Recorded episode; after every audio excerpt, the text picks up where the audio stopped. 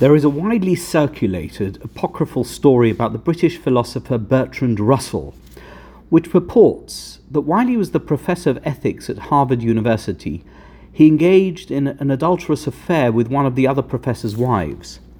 Harvard's Board of Overseers called him in to express their disapproval for his gross indiscretion, but Russell protested that his private life had nothing whatsoever to do with them, and in any event, he told them, his teaching was unaffected by the affair.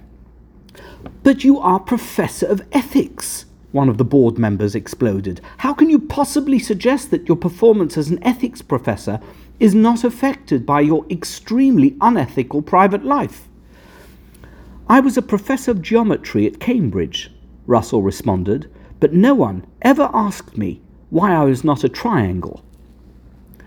There are several problems with this story, not least of which is that Bertrand Russell was never a professor of ethics at Harvard University, nor was he a professor of geometry at Cambridge.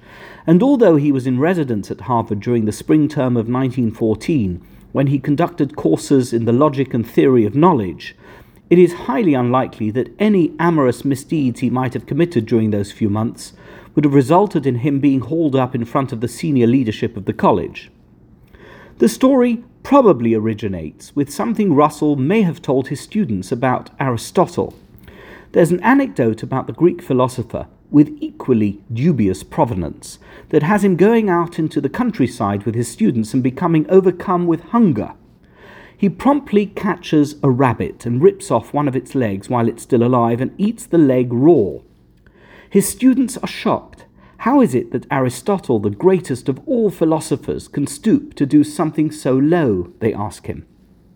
To which he responds blithely When I'm teaching, I'm Aristotle. But when I'm not teaching, I'm just a human being. And in Russell's version of the story, Aristotle's response is simply Is a mathematician a triangle? Russell was, at best, amoral when it came to his personal behaviour. But to be fair, he never hid behind moral grandstanding in a way that might have led others to consider him a hypocrite. On the contrary, he actively advocated for a break from religious faith and for sexual liberation as part of his approach to metaphysics and the human condition, as evidenced in his seminal 1927 lecture, Why I Am Not a Christian, his 1929 book on marriage and morals, and his 1936 essay, Our Sexual Ethics. In 1940, Russell was embroiled in a controversy over his appointment as a professor at New York City College after the Episcopal Bishop of New York protested that he was unfit to serve as an educator and a parent sued the college claiming that her daughter's morality would be irreparably damaged by being exposed to Russell. The furor da- dragged through the courts and Russell was ultimately denied tenure. I don't want to be construed as a Bertrand Russell basher, particularly because, despite his progressive leanings, he was an outspoken defender of Israel's right to exist. I have come to gradually see, he said, that in a dangerous and largely hostile world, it is essential for Jews to have some country which is theirs, some region where they are not suspected aliens, some state which embodies what is distinctive in their culture.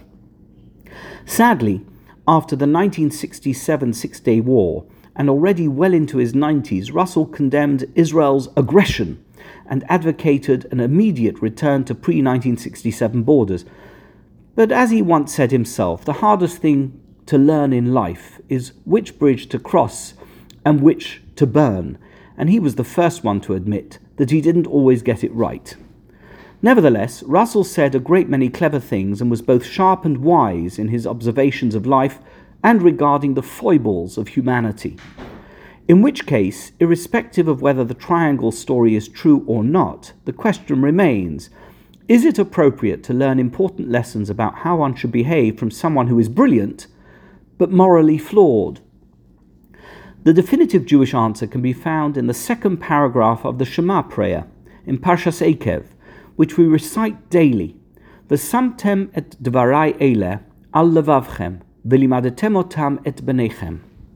You should place these matters on your heart, and you should teach them to your children. The message of the second verse's proximity to the first is that it does not appear in a vacuum.